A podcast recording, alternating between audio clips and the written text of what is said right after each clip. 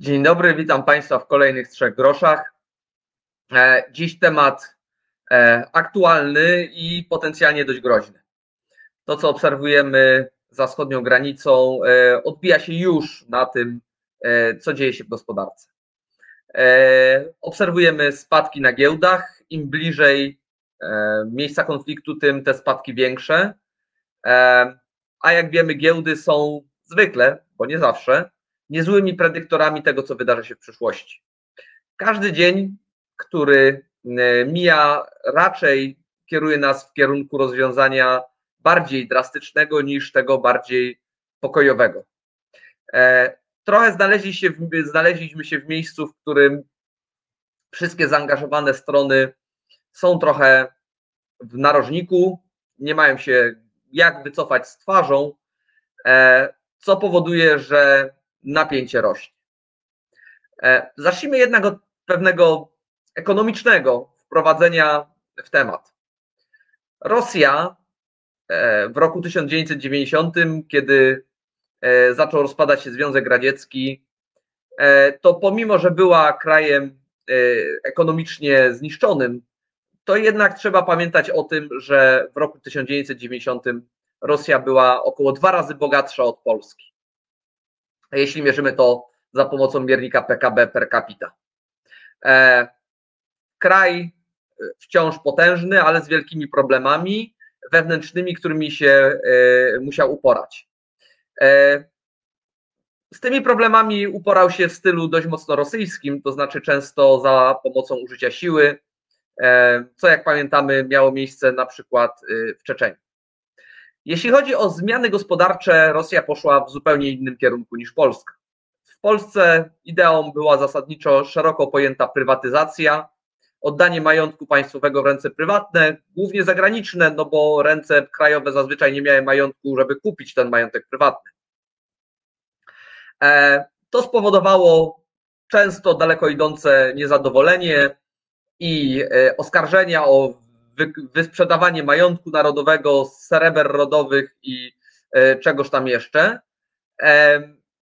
No, ale doprowadziło do tego, że Polska bardzo szybko zintegrowała się z gospodarczymi strukturami Zachodu.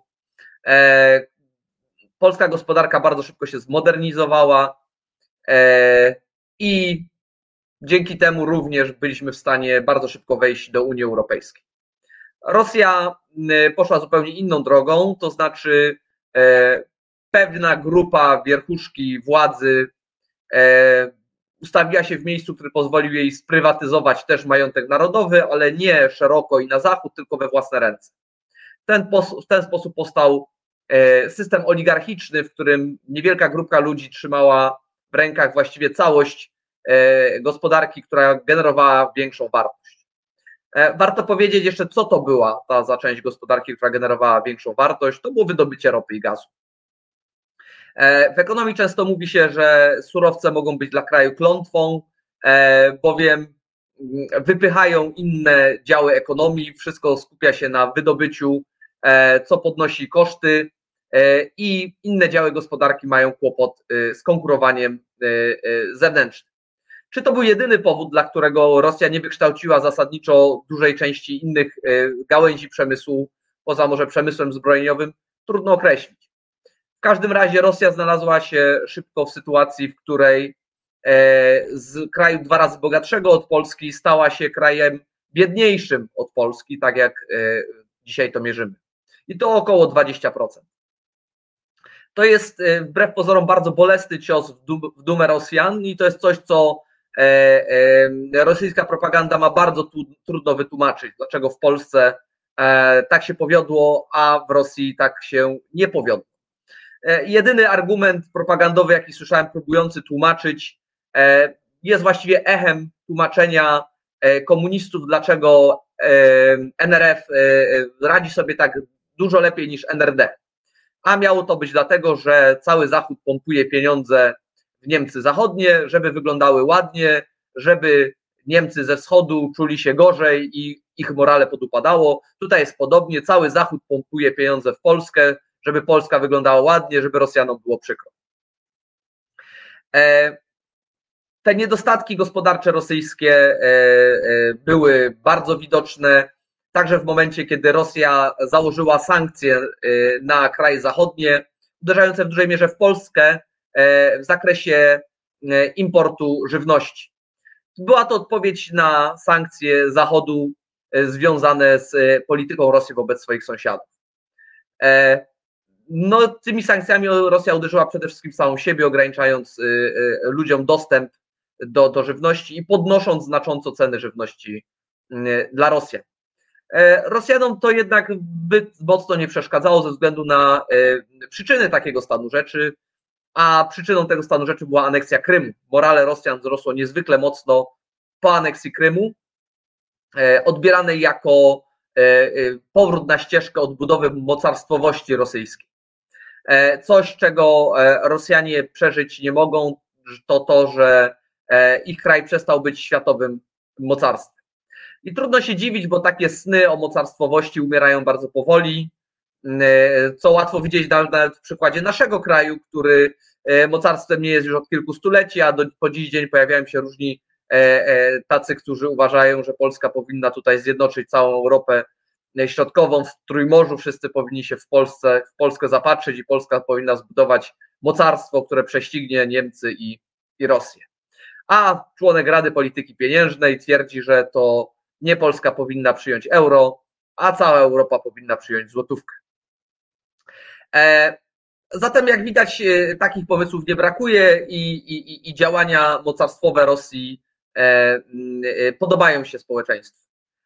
Stąd po każdym takim działaniu wzrost popularności władcy, czyli Władimira Putina. Dlatego też on, kiedy tylko znajduje się w sytuacji trudnej, a jego poparcie spada, wywołuje jakąś lokalną wojnę, którą może wygrać, szybko i sprawnie i tym, czas, i tym samym odbudować swoje poparcie w społeczeństwie, które jednocześnie e, zapomina o tym, że żyje w kiepskich warunkach i zamiast poprawiać się one szybko, poprawiają się jak dobrze pójdzie powoli, a czasami wręcz pogarszają się. E, Ukraina. Kraj w 1990 roku o 20% bogatszy o Polski, mierząc e, wedle PKB. Poszedł drogą gospodarczą bliźniaczą do Rosji, to znaczy e, prywatyzacją w ręce lokalne, bardzo ograniczonej grupy osób i stworzonej tamże oligarchii. Efekty jeszcze bardziej tragiczne niż w przypadku Rosji. Rosja mogła e, ratować się gospodarczo eksportem ropy i gazu. Ukraina ropy i gazu nie posiada. E, gospodarka, niewydolność gospodarki byłaby tym bardziej widoczna, zaś jakiś poziom bezpieczeństwa socjalnego e, obywateli był właściwie zapewniany przez dotacje płynące z Rosji, e, na przykład w formie bardzo niskich cen ropy i gazu. E, tym niemniej Ukrainie właściwie nawet nie udało się utrzymać poziomu życia z roku 1990. Jest to najbardziej gospodarczo przegrany kraj, jeśli chodzi o ostatnie 30 lat, gdzie poziom życia spadł nieznacznie w porównaniu do czasów e, komunizmu. E, oczywiście takie podejście e, Ukraińcom się nie spodobało i w pewnym momencie, mając szczególnie porównanie z Polską, postanowili zawalczyć o inny sposób prowadzenia państwa, inny sposób prowadzenia gospodarki, co skończyło się wydarzeniami na Majdanie i zmianą w dużej mierze orientacji Ukrainy z orientacji na Rosję kierunku na Unię Europejską. E, tego typu zmiany orientacji Rosja w swoim sąsiedztwie, a w szczególności wśród e, republik byłych radzieckich, nie toleruje. Właściwie jedynymi republikami radzieckimi, jakim się udało wyrwać na dobre z e, rosyjskiej strefy wpływu, to Litwa, Łotwa i Estonia. Choć one stoją w pewnym, w pewnym cieniu rosyjskiego giganta i w obawie, co też może się wydarzyć e, pośrednio czy bezpośrednio.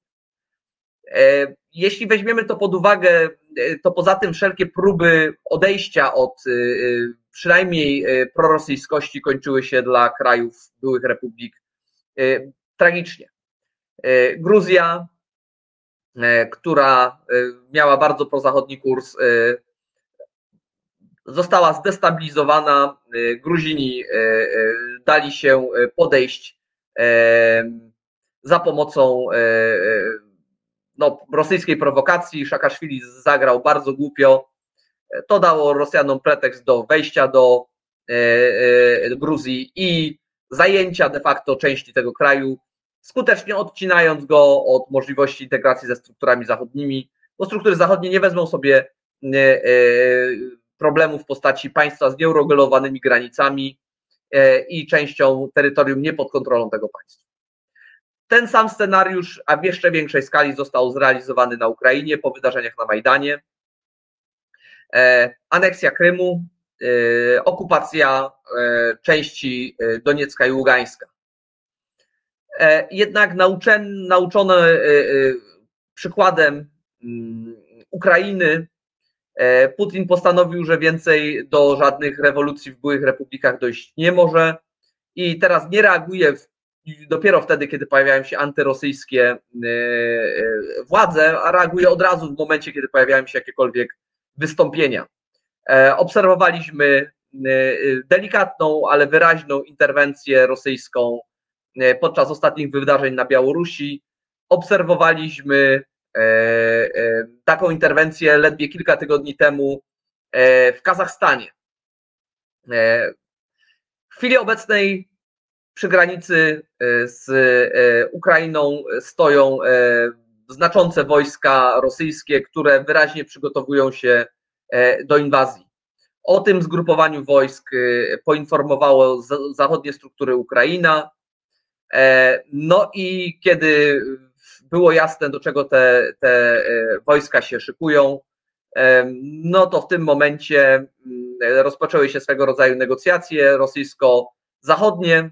Rosja postawiła bardzo ostre żądania, zasadniczo sprowadzające się do tego, że e, e, de facto NATO przestanie przyjmować jakichkolwiek nowych członków i wycofa swoje wojska do poziomu sprzed jego rozszerzenia E, e, w, na początku lat 2000. To oczywiście warunki dla NATO właściwie były nie do przyjęcia. Ultimatum rosyjskie zostało de facto zignorowane. E, minęło 7 dni od momentu, kiedy ultimatum zostało postawione. Nic się nie wydarzyło. To, co widzimy, to rosnąca mobilizacja wojsk przy granicy ukraińskiej, zarówno na terenie rosyjskim, jak i e, e, na Białorusi. Każdy dzień wydaje się przybliżać nas do inwazji, e, gdyż no, te wojska nie mogą tam stać de facto w nieskończoność. Pewną nadzieją na opóźnienie tej inwazji napawa fakt, że Chińczycy prosili Putina, aby nie robił tego przed i w trakcie Igrzysk Olimpijskich a Putinowi y, na drażnieniu Chin w obecnej sytuacji pewnie by nie zależało. Z drugiej strony czekanie tak długo y, z armią y, w pełnej gotowości no niewątpliwie wpłynie negatywnie zarówno na jej morale, jak i pozytywnie na przygotowania obrony Ukraińców. Do dziś analitycy zastanawiają się, jakie są cele i, i plany Rosjan. E, pełnowymiarowa inwazja, nie w postaci zielonych ludzików, które nie wiadomo do kogo należą i tylko destabilizują, to zupełnie inna para kaloszy. To straty wojskowe po obu stronach, straty cywilne, e, oczywiste sankcje e, i, i, i znaczące ruchy ze strony Zachodu, choć nie do końca wiadomo jakie, aczkolwiek na stole jest całkiem pokaźna lista dość, dość istotnych sankcji. E, no ale z drugiej strony wycofanie tych wojsk stamtąd byłoby utratą twarzy, coś na co Putin e, e, pozwolić sobie nie może, musi odnotować jakieś zwycięstwo. Czym będzie to jakieś zwycięstwo? Trudno powiedzieć. Aneksja Doniecka i Ługańska, zajęcie Odessy, Symferopola, dużej części wschodniej Ukrainy, a może wręcz zdobycie Kijowa i zainstalowanie swojej marionetki e, tamże, e, trudno powiedzieć. E, jest to odpowiedź, na które, na które, na pytanie, na które przyjdzie nam jakiś czas jeszcze poczekać. Trzeba mieć świadomość, że ta wojna tak blisko naszych granic na pewno nie pozostanie niezauważona i nie pozostanie bez konsekwencji dla nas. Oczywiście dla naszego poczucia bezpieczeństwa w pierwszym rzędzie, ale także gospodarczo.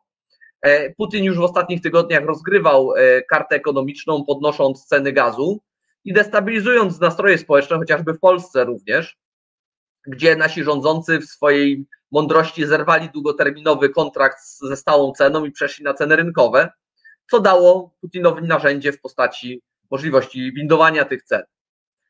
E, to kwestia handlu z Rosją, importu surowców, które byśmy musieli importować zupełnie z innego kierunku, jeśli pojawią się zasadnicze sankcje.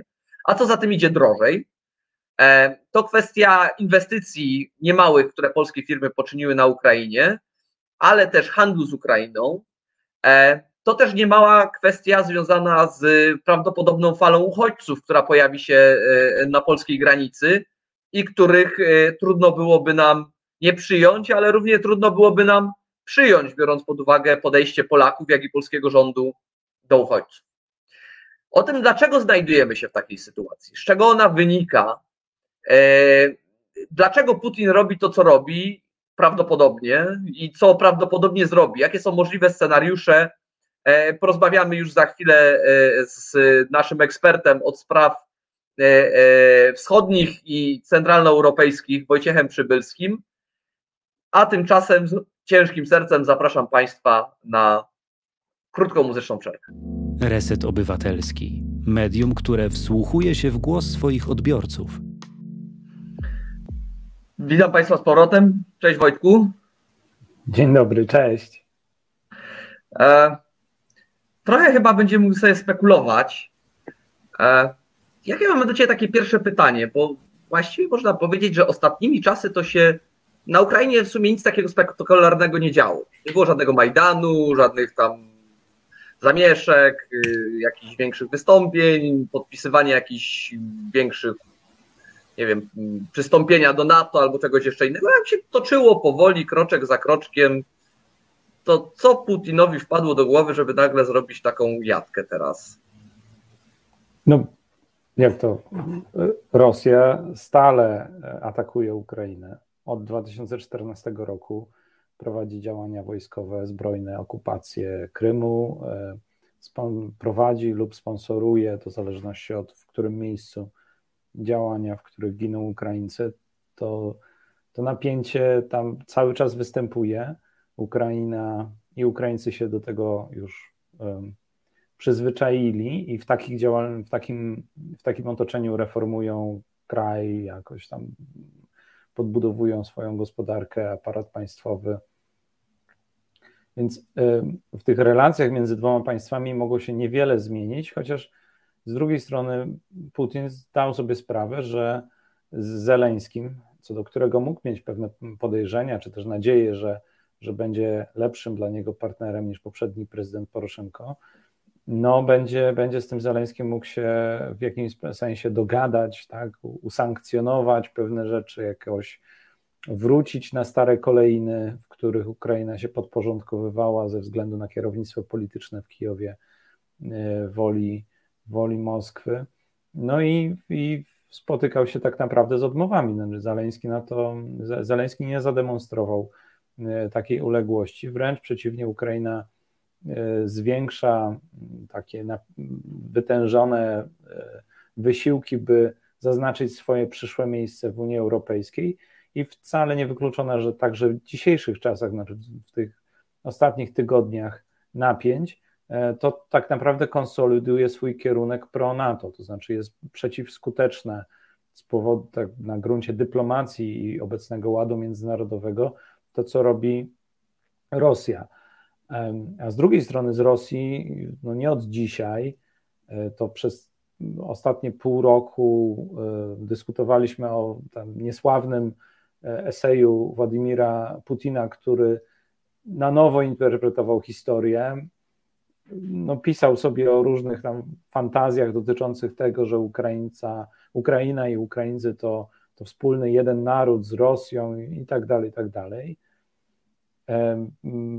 Generalnie fantazjował na dosyć dużym poziomie abstrakcji, no ale jak widać były to strategiczne przygotowania pod, pod to, co robi teraz. Znaczy, obojętnie, czy on chce, żebyśmy go uznali za szaleńca, czy jest szaleńcem, to te działania mają swoją, jak to u szaleńców bywa, mm, e, żelazną logikę i, i, i, i szaleńczą spójność. No i one zmierzają. Ale, ale do... Wojtku, to jest jednak co innego. Podszczypywanie, jakiś atak na serwery, tam podmiana no stron. To, to nie to są wtedy działania racjonalne. Ale, ale co innego wstawić tam kilkaset tysięcy żołnierzy na granicę i helikoptery bojowe i się szykować do inwazji.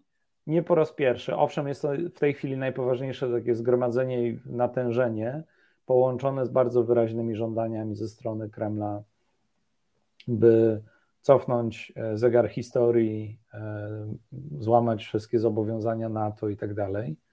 Czyli są to, są to e, są to żądania, które są nie, nie po prostu wygórowane, tylko one są obraźliwe dla Zachodu, dla sojuszu, NATO, dla, dla Europy, specjalnie prowokacyjne w tym sensie, że muszą być odrzucone, a ponieważ będą odrzucone, to Rosja będzie miała pretekst do, do działań zbrojnych, ale niekoniecznie je, po, niekoniecznie je podejmie. Są trzy możliwe wyjścia. Tak?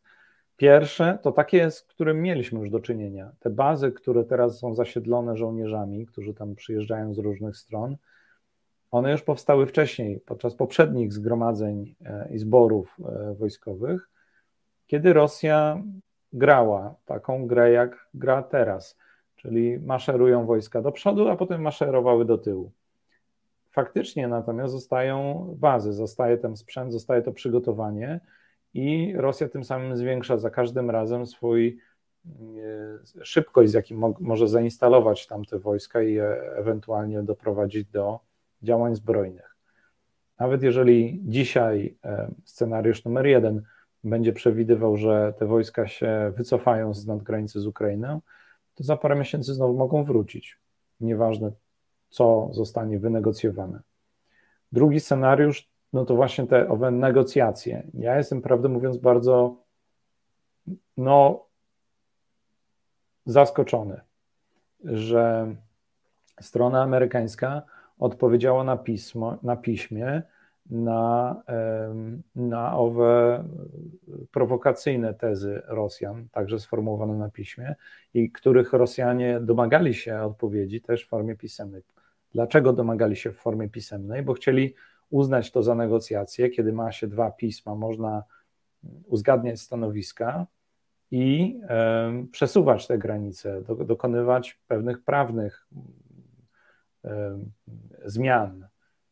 Rosja dąży do Jałty numer dwa, podziału Europy nie w myśl ustaleń e, w Helsinkach, nie w myśl zasad, którymi, na których stoi obecnie system bezpieczeństwa europejskiego, e, łącznie z instytucją, którą jest e, Organizacja Bezpieczeństwa Współpracy w Europie. Tylko Rosjanie dążą do przebudowy architektury europejskiego systemu bezpieczeństwa, w którym Rosja będzie, tak jak za czasów zimnej wojny, dyktować warunki na zasadzie stref wpływów. No i tu jest pies pogrzebany. Zaakceptowanie w ogóle takiego dialogu i takiej rozmowy, czy też takich negocjacji, E, jest wysoce ryzykowne. Nie mówię, że to już jest przegrana, to co zrobili Amerykanie wczoraj odpowiadając pisemnie. Nie znamy też treści tego pisma, ale jest to z, pewnością kamyczek do, do, e, do ogródka Putina, który, któremu zależało wprost na tym, żeby otrzymać pisemną odpowiedź, żeby pokazać, że jest możliwość negocjacji w obszarze, na którym Rosji zależy. Oczywiście Amerykanie, to Ławrow też przyznał, odpowiedzieli, że nie ma możliwości negocjacji w tych punktach, na którym Rosjanom najbardziej zależy. Ale jednak sama formuła, w której negocjuje się z terrorystami, no, no może być jakąś grą na czas, tylko i wyłącznie. No jest trzecia możliwość, która jest najbardziej niepokojąca odnośnie tej inwazji, czy też interwencji zbrojnej. No jeżeli mówimy o jakiejkolwiek interwencji czy inwazji, to, to, to warto powiedzieć, że z punktu widzenia rosyjskiego nie ma sensu żadna e, ograniczonej skali e, operacja.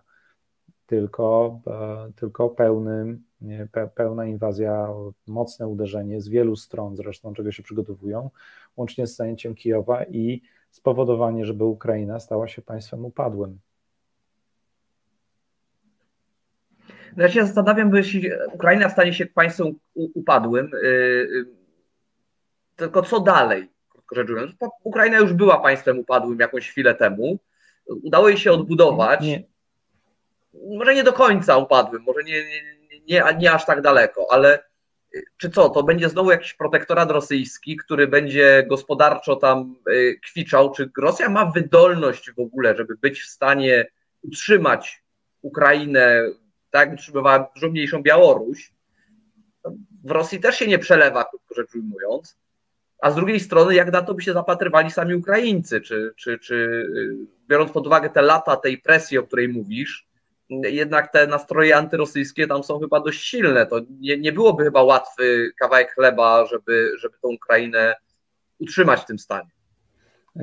Pod, podkreślę, gra nie jest o Ukrainę tylko. Ukraina jest tutaj teatrem, polem, na którym dokonuje się e, duża operacja dotycząca bezpieczeństwa, organizacji bezpieczeństwa europejskiego.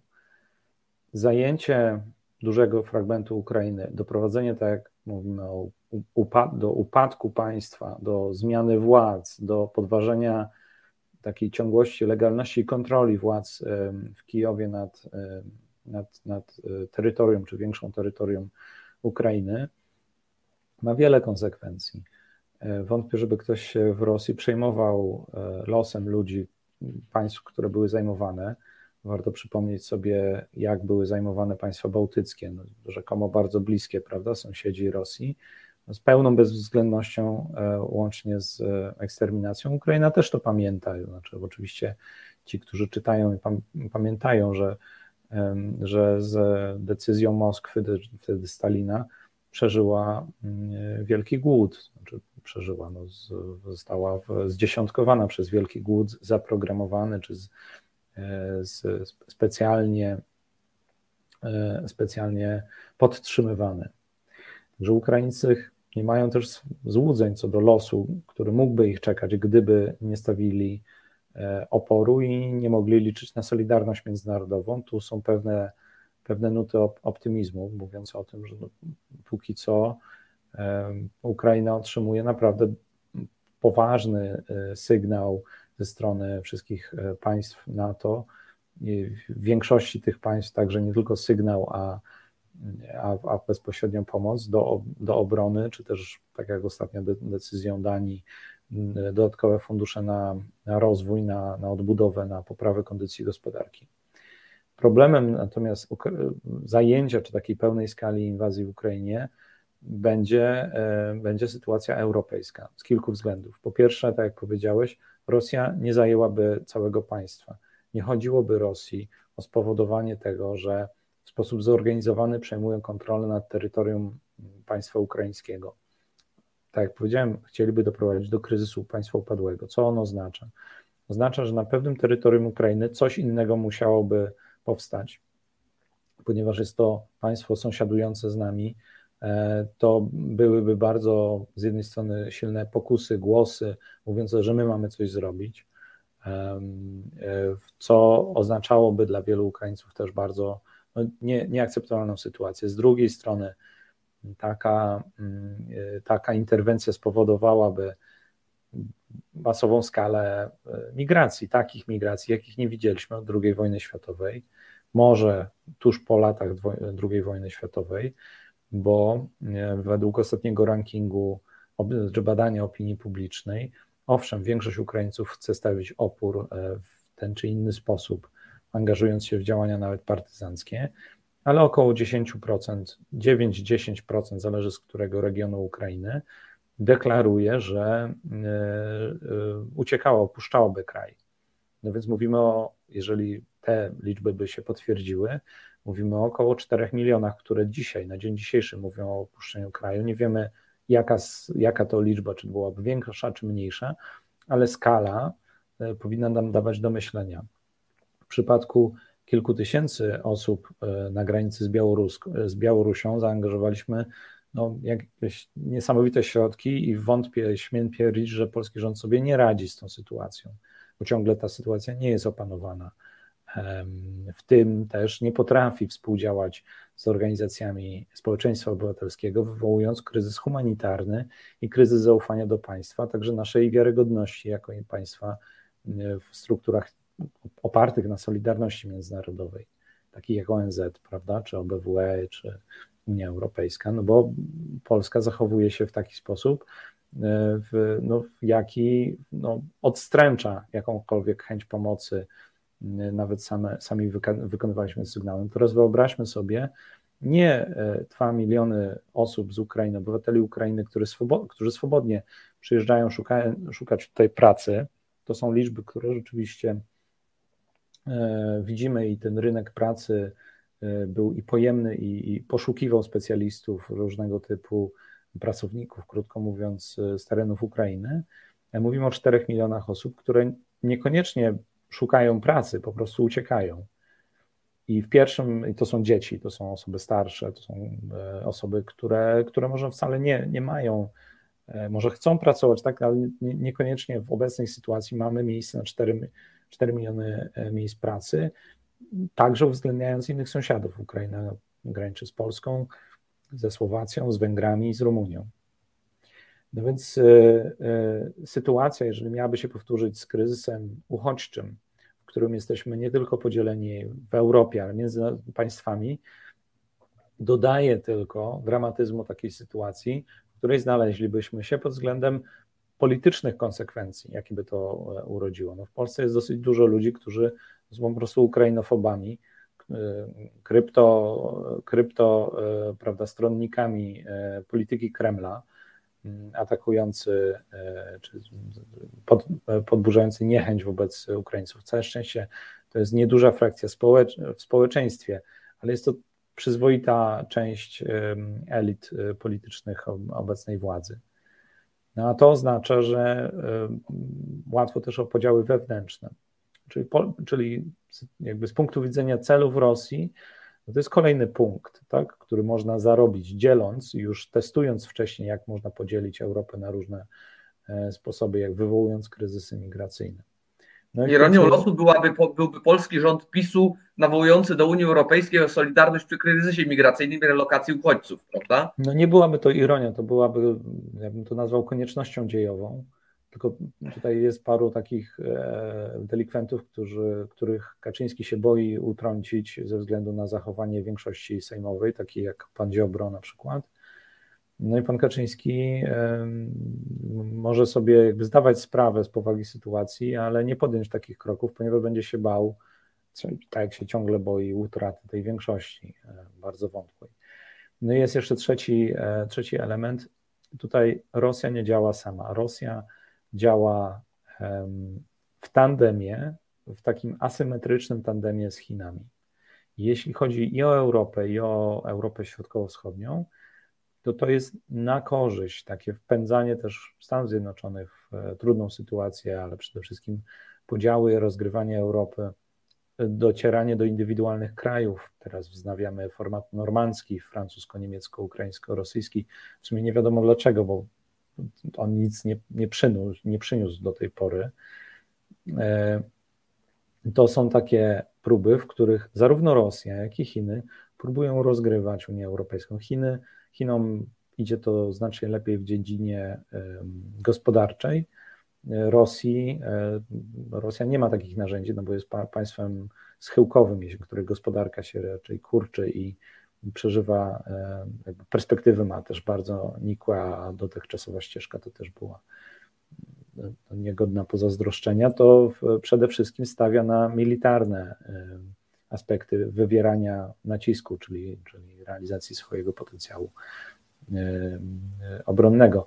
No i w tym tandemie mm, zyskiem też jest dla nich postawienie właśnie w trudnej sytuacji Ameryki, sojusznika głównie w Europie, który od wielu lat, e, za czasów Obamy to się zaczęło, kontynuowane było za Trumpa i, i robi to też Biden, będzie to też długofalowy element strategii, przerzuca większość swoich zasobów sił dyplomatycznych, wojskowych w rejon Pacyfiku, bo tam spodziewa się największych problemów z rewizjonistycznym polityką Chin. I to zaangażowanie, to trzymanie przez Rosję tutaj zaangażowania amerykańskiego, te niekończące się spotkania, gierki, bo to są w sumie gierki, nie, nie ze strony Rosji, są jak najbardziej e, na rzecz Chin. Na początku tygodnia mieliśmy taką plotkę, rzekomo e, Bloomberg to dostarczył, więc no nie wiem, czy to była plotka, może jednak e, Bloomberg miał sprawdzoną informację, Chińczycy potem powiedzieli, że to była plotka, że to niesprawdzona informacja, że poprosili Rosję, żeby nie atakowała Ukrainy podczas, podczas olimpiady, bo to będzie ich stawiało w trudnej sytuacji. Ale to tylko, no nieważne czy to jest plotka, czy nie, ale to jest bardzo dobra ilustracja relacji, które, które się dzisiaj, zawi- zawi- one już się zawiązały dawno i się zacieśniają. Rosja zarzuciła pomysł, że stanie się państwem europejskim. Woli pod pozycję e, upokarzającą, ale dającą jej takie poczucie, że E, że może więcej e, w relacji z Pekinem. A tu jeszcze mam kilka rzeczy. No jeśli chodzi o tą y, solidarność, rzeczywiście widać duże słowa wsparcia z wielu stron w kierunku Ukrainy. Są nie tylko słowa, nawet miliardy euro. Tak, więc to, to, to nie jest mało. To są próby dostarczenia sprzętu. Nie bardzo wiemy, co Polska robi w tym zakresie. E, mam nadzieję, że coś robi dobrego ale tym całym y, chórze trochę dziwnie brzmi głos Niemiec. To znaczy, ja mam wrażenie, że tutaj y, y, nowy rząd niemiecki ma jakieś opory. Widać te blokowanie, nie wiem, przelotu samolotu wiozącego uzbrojenie dla Ukrainy, zakaz od sprzedaży aut. To, to, to jest dezinformacyjne. Znaczy, to, e, to nie była blokada, natomiast Anglicy po prostu zaplanowali w ten sposób lot e, nie, nie, nie, nie było decyzji rządu ani Bundeswehry, który by zakazywał tego lotu. Okej, okay, dobra informacja. Natomiast cały czas mam wrażenie, że Niemcy tutaj jakby mają mm, taki no, bardziej się zastanawiają niż, niż reszta Zachodu. Czy to jest tylko wrażenie, czy, y, czy rzeczywiście mamy tutaj do czynienia z tymi, jak to się mówi, rozumiejącymi, e, rozumiejącymi Rosję tam? Niemcy podjęli kilka strategicznie no, złych decyzji. Strategicznie, jeżeli w ogóle oni myślą w kategoriach strategii e, jako, jako państwo.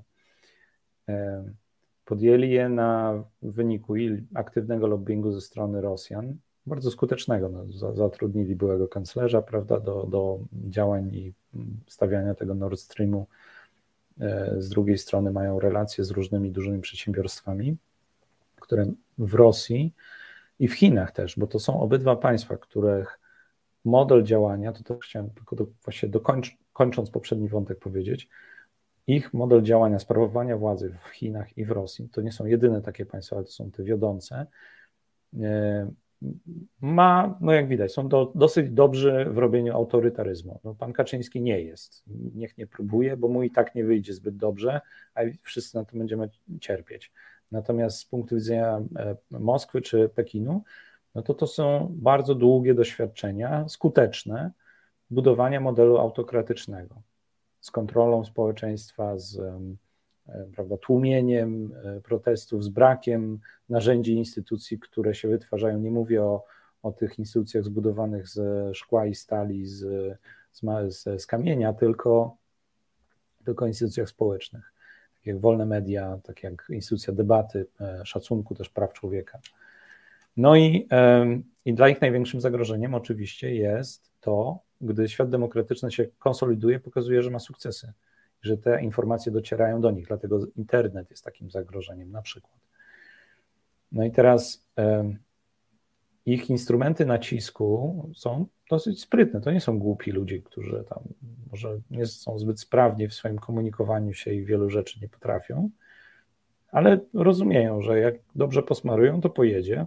No i to jest problem elit y, niemieckich, które w imię interesu wewnętrznej, demokratycznej e, potrzeby Niemiec, by mieć wzrost gospodarczy, co jest naturalnie dobre.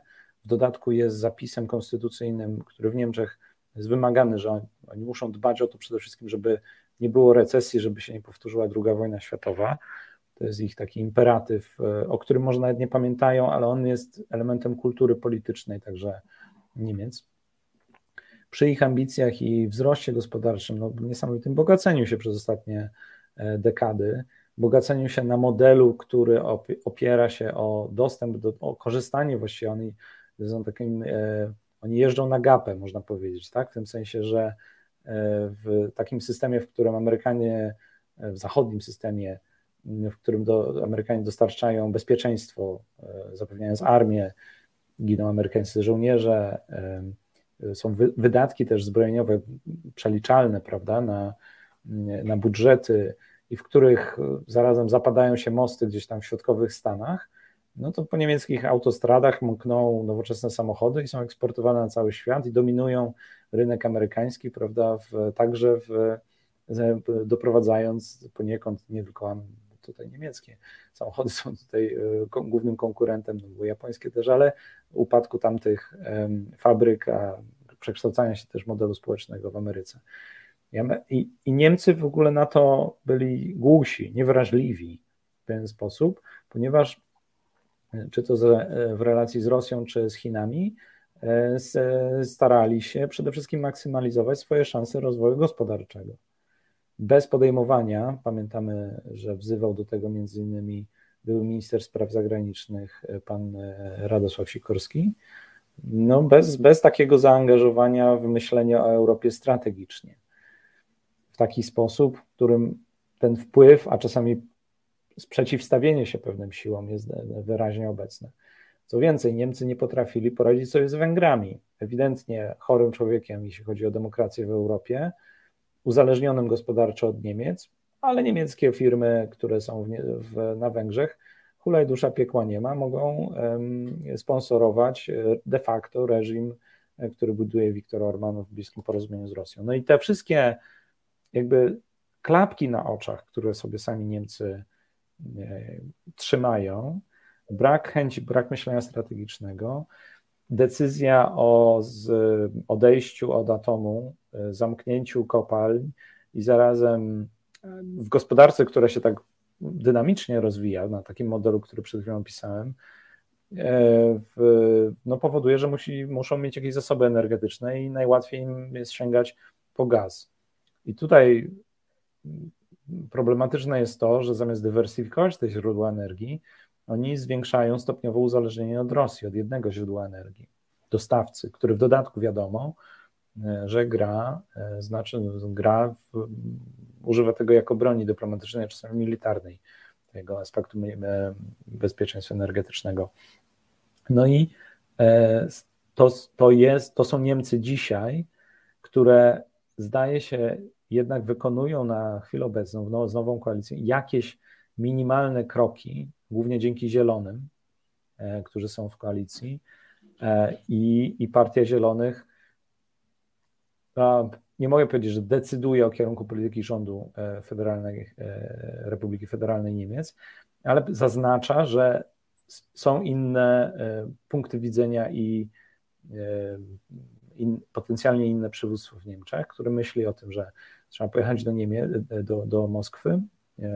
E, pani minister e, Baerbock pojechała tam w zeszłym tygodniu bodajże, e, twardo przedstawiając też stanowisko suwerenności Ukrainy. Wątpię, żeby ktoś w Moskwie ją traktował poważnie, no bo Niemców nie traktują Rosjanie zbyt poważnie. Pamiętajmy, że panią Merkel to Putin potraktował poważnie swoim psem, których psów właśnie pani Merkel się boi. No, Władimir Putin, doświadczony oficer KGB, no oczywiście wykonał e, badanie, e, znaczy sprawdzające i wiedział, co będzie dla niej niewygodne, no więc zaprosił psa i ją obok takiego wielkiego psa posadził. To mniej więcej taki jest stosunek Rosjan do Niemców.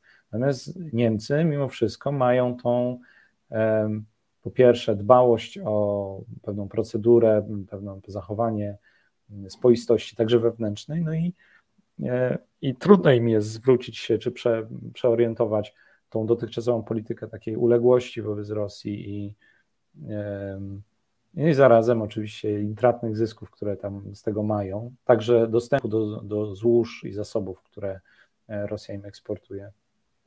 I i postawić nagle tą sprawę w, na, na, jakby w, dla Ukrainy, która nie istnieje w świadomości niemieckiej. No, to, to jako, jako osobne państwo, no, coś tam słyszeli, prawda, no ale mało się interesują, bo z Ukrainą może tak nie handlują. To nie jest też państwo, które coś znaczyło dla ich historii. Mam na koniec jeszcze jedno pytanie. Tak. Zakład, załóżmy chwilowo y, pozytywny scenariusz, to znaczy rzeczywiście ten oddech wojska pójdzie z powrotem, tak? Przyjechali i pojadą. No ale jak sam zauważasz, y, to znaczy, że przyjadą jeszcze raz pewnie i jeszcze raz, i jeszcze raz, i jeszcze raz. Z drugiej strony wiemy, że Rosja jest na takiej trajektorii schodzącej. Gospodarczo, demograficznie, politycznie i tak dalej, i tak dalej. No właściwie w każdym rzędzie, na który nie popatrzeć. E, ta trajektoria jest chyba w Rosji wyczuwana, bo widać ten wzrost agresji, który ma kompensować tą utratę mocy na innych polach, właśnie tą mocą militarną, która ma się pojawiać, która jeszcze gdzieś widać. Czy to idzie w kierunku wybuchowym, czy to będzie tak, że to sobie będą kolejne kryzysy, a Rosja będzie słabła, słabła, słaba, aż przestanie być jakimś większym zagrożeniem traktowanym poważniej?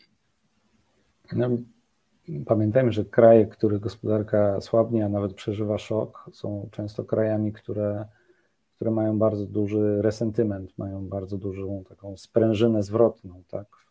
To właśnie przykład niemiecki. Kraje upokorzone, albo które sobie wmówią, że są upokorzone, mają w sobie ogromną energię do działania, tak? To, to mniej więcej tak działa. I to społeczeństwo rosyjskie, no ja nie widzę, nie, nie widzę dzisiaj żadnych protestów Także dlatego, że częściowo uprzedzająco te e, liderzy społeczeństwa obywatelskiego są usuwani, czy to aresztowani, czy zabijani. Pamiętajmy, że e, Boże, jak się, Nawalny, tak? Nawalny mało nie zginął w wyniku otrucia. Teraz jest w kolonii karnej.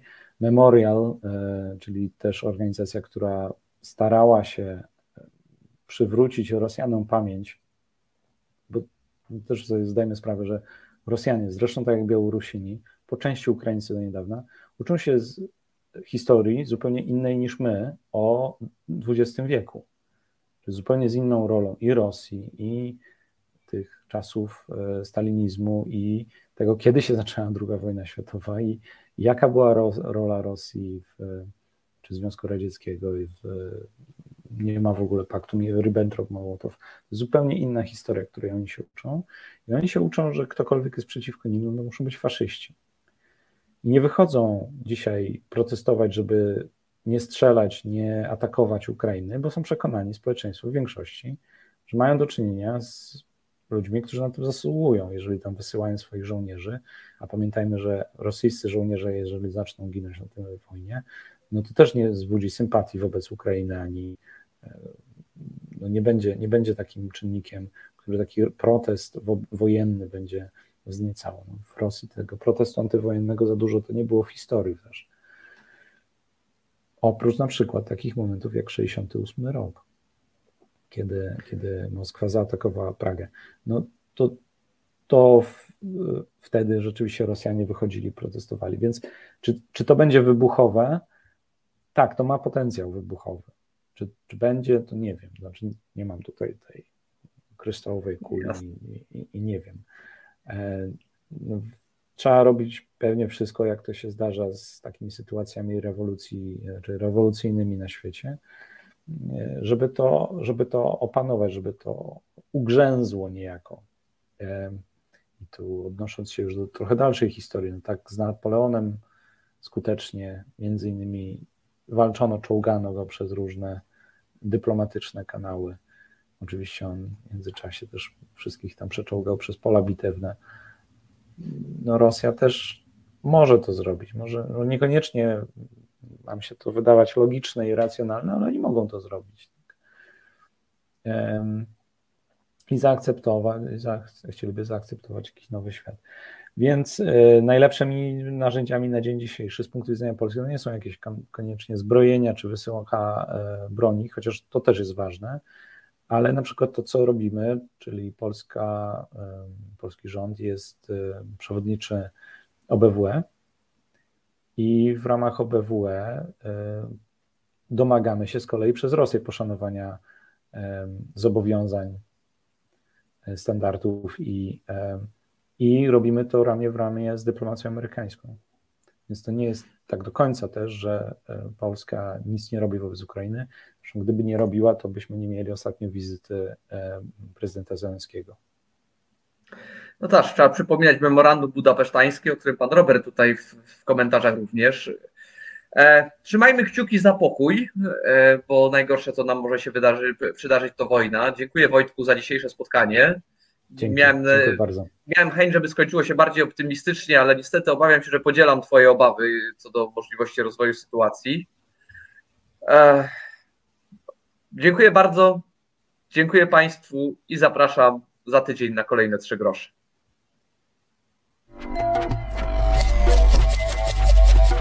Reset Obywatelski.